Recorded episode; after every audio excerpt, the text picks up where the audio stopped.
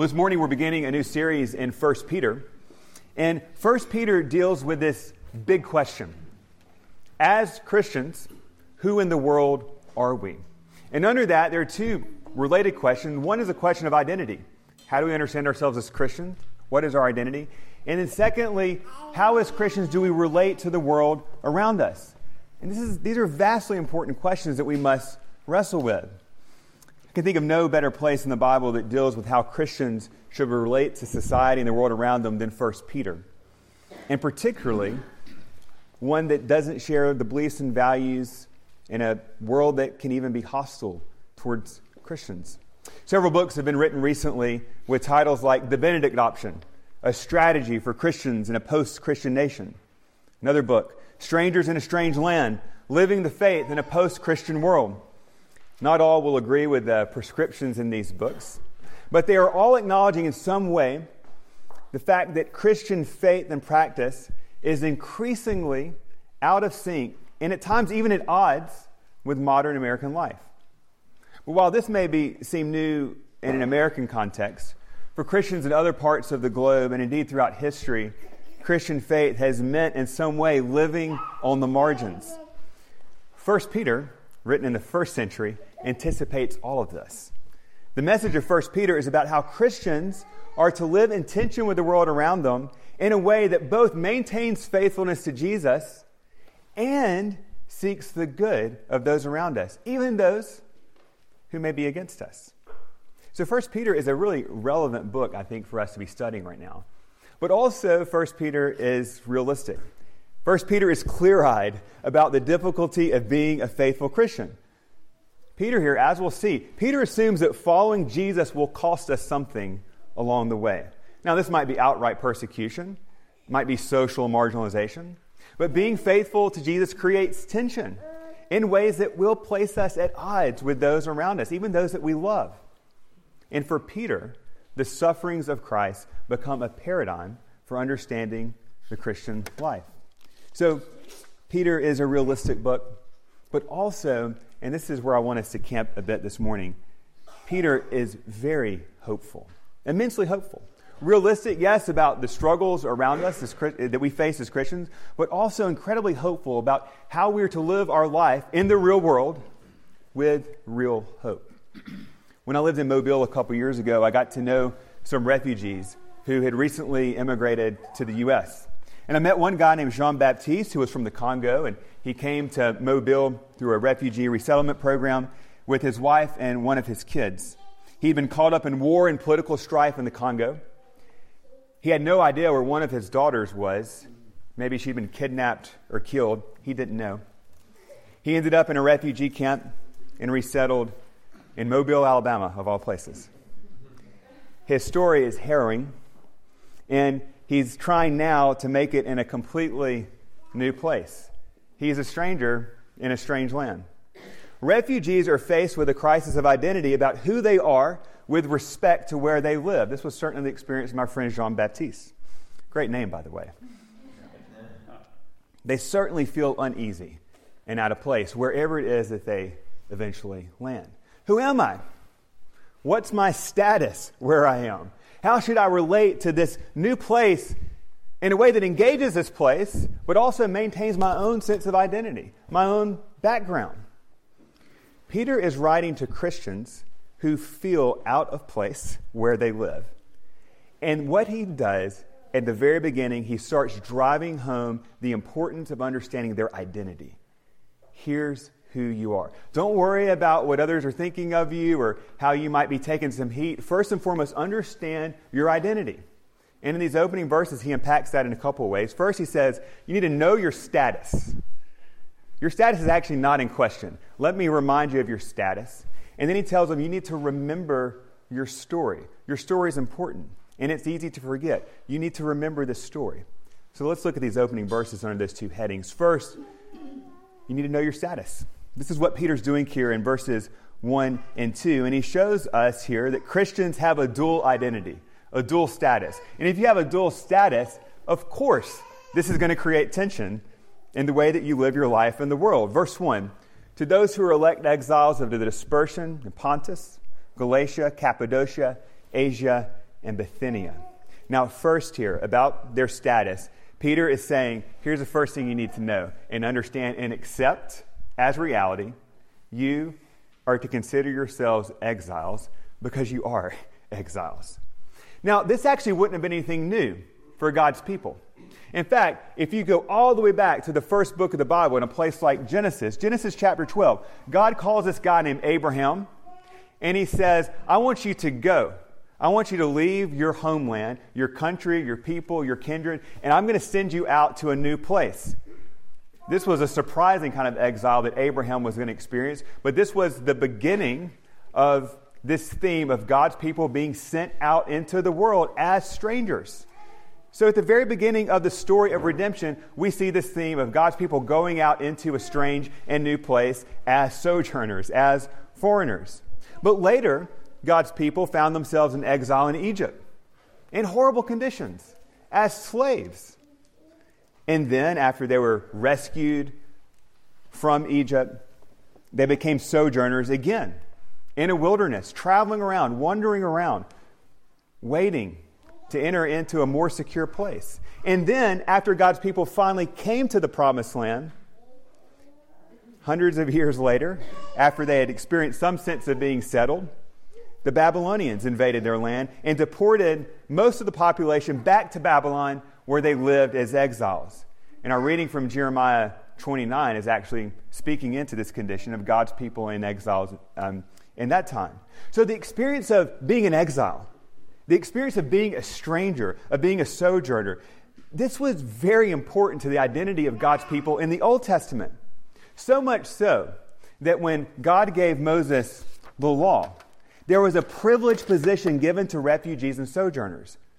Deuteronomy 24. You shall not pervert the justice due to the sojourner. Why? Because you too were once sojourners. The whole point here is that our identity as exiles, as sojourners, as strangers in strange land, this is nothing new. This goes all the way back to the beginning of Scripture. So Peter is writing to exiles much in the same way that Jeremiah was writing to exiles.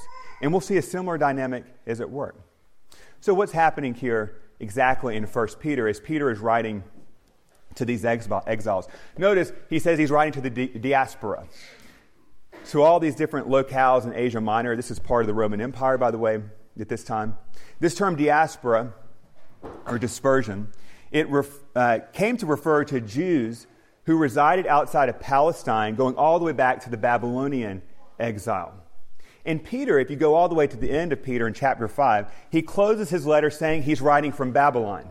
Now, he's not literally writing from Babylon, but what he's doing here, he's signaling that he is writing as an exile to exiles. He's picking back up on these themes of the Babylonian exile. Babylon was this place of exile for God's people in the Old Testament. And Peter now is like a new Jeremiah, who himself is experiencing exile, but he's writing to encourage God's people in exiles, and he's writing to tell them, look, Here's how you're to live faithfully as God's people in this place where you have found yourselves as exiles, as strangers. Now, who, where are these initial recipients? So they're in Asia Minor, which is Turkey, the western part of Turkey uh, today. And this area had been thoroughly Romanized at this point. So many of these cities that are mentioned here, part of the Roman, uh, part of a couple different Roman provinces, these were cosmopolitan melting pots. There were lots of highways going through this area that brought lots of travel people from different regions who ended up settling there. It was pluralistic with old traditional religions and n- newly found religious practices. And it was under a massive bureaucratic state held together by the cult of Caesar, who, by the way, was considered Lord and Savior. All of this is in the background, and all this is important to understand the context into which Peter is writing to these Christians who are exiles. And Peter identifies his, his audience here as exiles. This actually was a technical term that came to have theological significance. What was it like to be an alien or an exile in the Roman world? Here's how one historian put it quote, set apart from their host society by their lack of local roots, their ethnic origin, such strangers were commonly viewed as threats to the established order and native well being. constant exposure to local fear and suspicion, ignorant slander, discrimination, and manipulation was the regular lot of these social outsiders.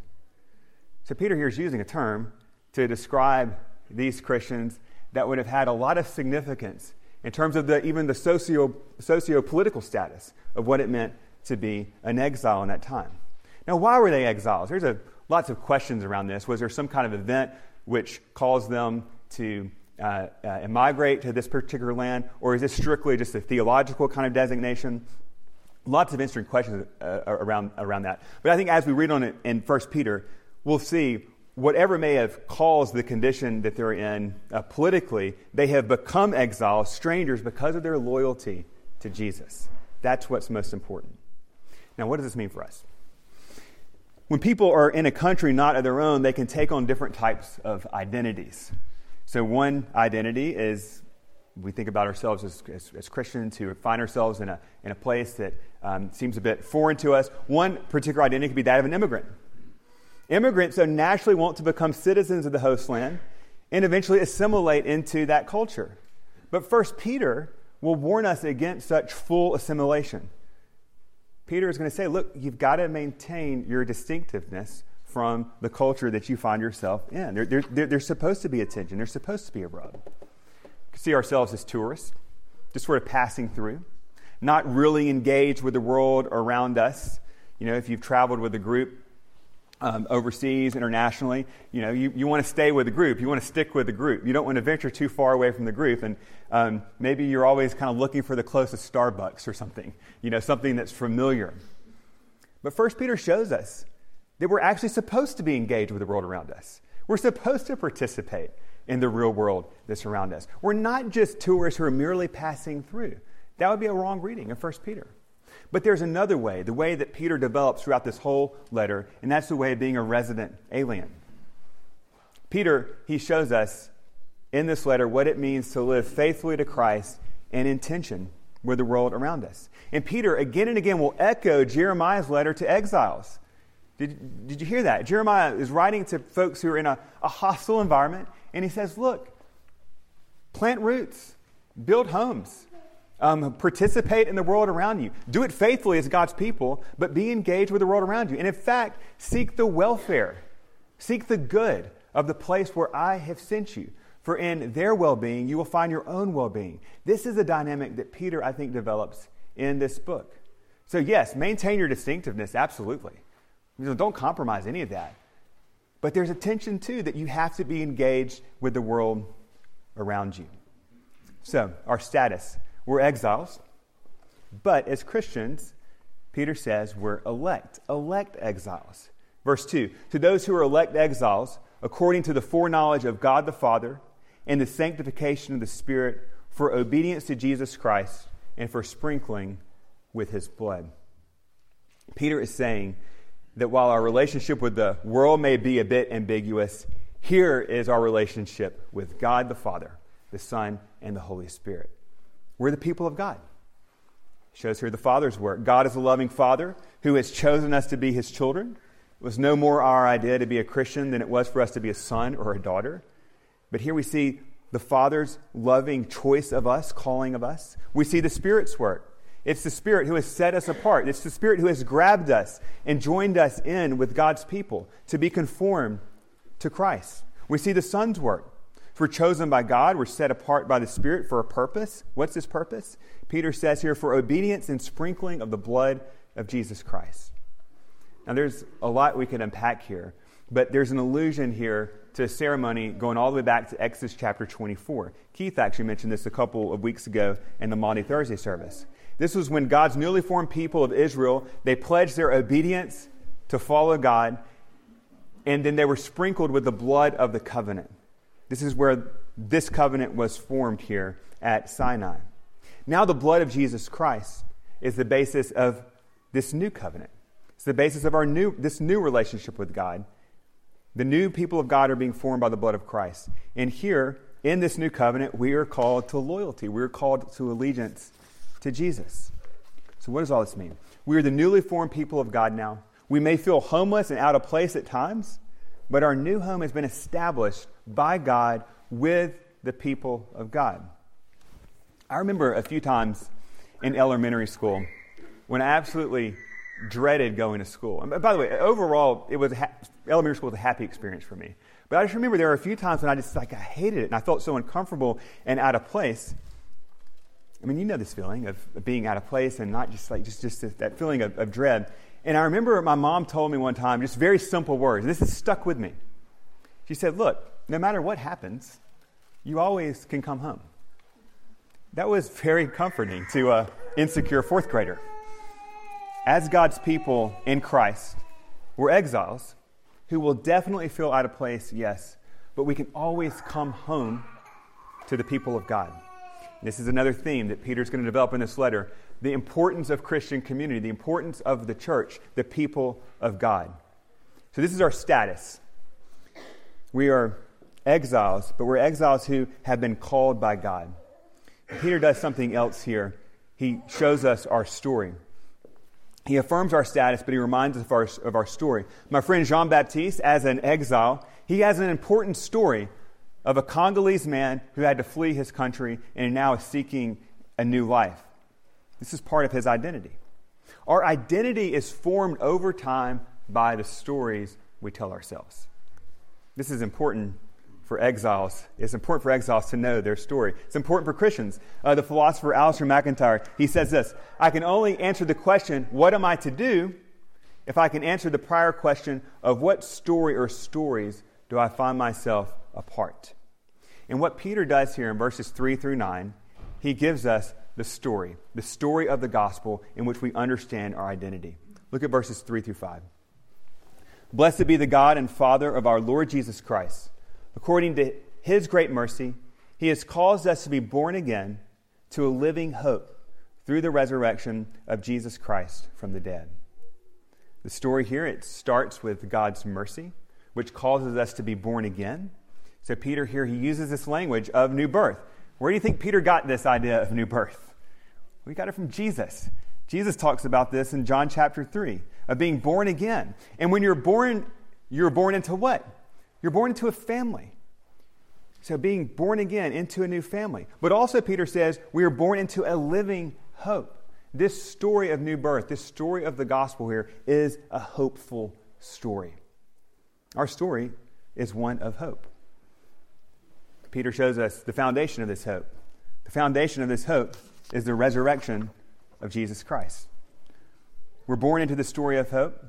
It's based on the resurrection of Christ. This is not pie in the sky hope. This is not hope against hope, but it's hope that is based on a historical event the resurrection of Jesus Christ from the dead. Now imagine Peter's transformation. Remember, we talked about this a couple of weeks ago. He goes from someone who denies Christ, he's defeated, but he's also restored by the resurrected Christ. And this changes everything for Peter. The resurrection of Jesus Christ was the beginning of a new creation, a new world, a new reality. And though we may live as exiles in this world, we're born into a new world because of the resurrection of Jesus Christ. This is where our hope is on the resurrection of Christ. And so, this story that we're born into, this is a hopeful story. And the foundation of that hope is the resurrection. This is one of the reasons we're studying 1 Peter during the season of Easter. Peter, he does two things brilliantly. He causes us to deal with the real world and the struggles that we face. But he's calling us to do so in the story of hope, founded on the resurrection. But also, here we see hope's future. Peter wants us to see our lives in this arc of hope, our hope that is anchored in the past resurrection, but in the present it looks to the future. He says, We await an inheritance. Verse 4. We're waiting on this, we've been born into this living hope, into an inheritance that is imperishable, undefiled and unfading, kept in heaven for you. Now, maybe you've imagined what it would be like to have a vast financial inheritance waiting for you. You've imagined the security and the, the peace of mind that that would give. But yet we know wealth can be lost, markets crash, and even inheritances are no sure thing. But Peter says when it comes to our real inheritance, something far more important than financial security, there's just no uncertainty about it at all. It's a sure thing. Sure as Jesus rose from the dead, so God keeps this inheritance safe for us in heaven. Our treasure, our inheritance is kept for us. And in verse 5, he says, We are kept for our inheritance. We are kept for our treasure. You have to imagine some of these exiles whom Peter addresses likely had lost property, wealth, maybe even inheritances. But Peter says that although we may suffer great loss now, as members of this new family, we have a family inheritance that is securely guarded and kept for us, and it will be ours. What is this inheritance? What is this inheritance that Peter is talking about? Well, remember in the Old Testament, Israel, they uh, were wandering in the desert as strangers. Read about this in the book of Numbers. But God promised an inheritance of land, and this promise sustained them through these trials of wandering. And God now promises an inheritance to us. It is far greater than any plot of land, and it's an inheritance that can never be lost. Ultimately, God promises Himself as our inheritance. Our salvation is our inheritance, the full glory of being with the Lord forever. But as one day we will inherit an unbridled relationship with God, we will also inherit a new creation, a new heavens, and a new earth. Jesus says, alludes this Blessed are the meek, for they will inherit the earth. So there's this relational inheritance we have of being with the Lord forever. But there's also this promise of a new heavens and a new earth that is a part of that inheritance that awaits us. But until then, our inheritance papers are kept safe and nothing can revoke them. Now, in the meantime, Peter's realistic. There will be trials. But these trials, he wants us to know, are always, as he says, but for a while. They're temporary. And they need to be understood always in the context of God's narrative in Jesus Christ. And we need to remember, we have been scripted into this story through the new birth. Peter says this In this you rejoice, though now for a while, if necessary, you have been grieved by various trials. Verse 7 So that the tested genuineness of your faith, more precious than gold that perishes, though it is tested by fire, may be found to result in the praise and glory and honor at the revelation of Jesus Christ. What's Peter doing here? If you understand yourself as part of this hopeful story in Jesus Christ, you will have a new perspective on whatever trials you face. Some of you know what it's like to endure a difficult job that you don't really like. But if you know the job is not forever, if you have some promising leads out there, you're able to put the job in perspective and not let it crush you. You're telling yourself, this is but for a while. This is not forever, and I can make it another six months, maybe even another year. Um, high schoolers, maybe you're just tired of school.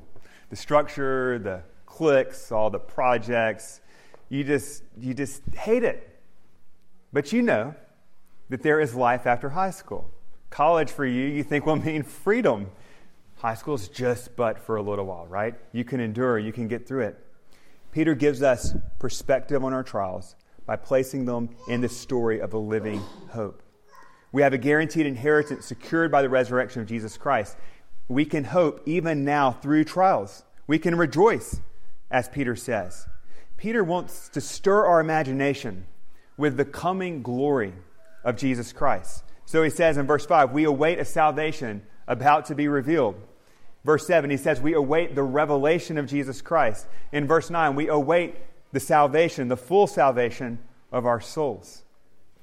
There's power in a truly hopeful story to guide us through difficult times. Now, for most, I think experiences of suffering and trials are all understood under this just dark cloud of despair. And it's understandable that we would feel that way. That's why Peter is telling us look, you got to remember this great hopeful story. He wants our imagination to be converted in the way that we see suffering and trials because we have been brought into the story of hope. We can be realistic about trials, yes, but even these trials, Peter tells us, look, this is a way of refining your faith. And how do we remember the story of the gospel? Look at verse 8. Though you have not seen him, you love him. Though you do not see him now, you believe in him and rejoice with joy that is inexpressible and filled with glory. We remember this story again and again by faith.